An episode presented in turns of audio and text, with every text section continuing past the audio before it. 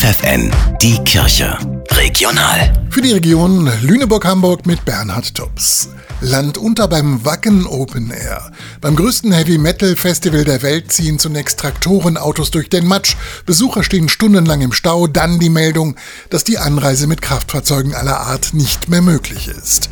Eine Schlammwüste macht den Fans, die bis Samstag feiern und Musik hören wollen, erstmal einen Strich durch die Rechnung. Trost spenden jetzt auch 20 Seelsorgerinnen und Seelsorger, die für die Metal-Fans in Wacken da sind.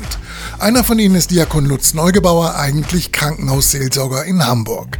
Er hat festgestellt, in diesem Jahr sind viele Fans offener für die Hilfe der Seelsorger als in den vergangenen Jahren. Eigentlich war es immer nur ein, ein Schulterklopfen im Vorbeigehen, auch mal schön, dass ihr da seid, toll, dass es euch gibt. Der häufigste Gesprächseinstieg ist eigentlich immer, ich brauche euch ja nicht, aber äh, Person XY vielleicht. Diesmal sind alle, die es aufs Festivalgelände geschafft haben, dankbar für jede Hilfe und die suchen sie auch im Haus der Seelsorgerinnen und Seelsorger auf dem Gelände. Wir sind untergebracht im Gemeindehaus. Das hat so ein bisschen Kinderfreizeitcharakter, sage ich jetzt mal, nur mit lauter etwas älteren Menschen. Menschen, bei denen die Nerven blank liegen, weil alles im tiefkniefem Schlamm versinkt.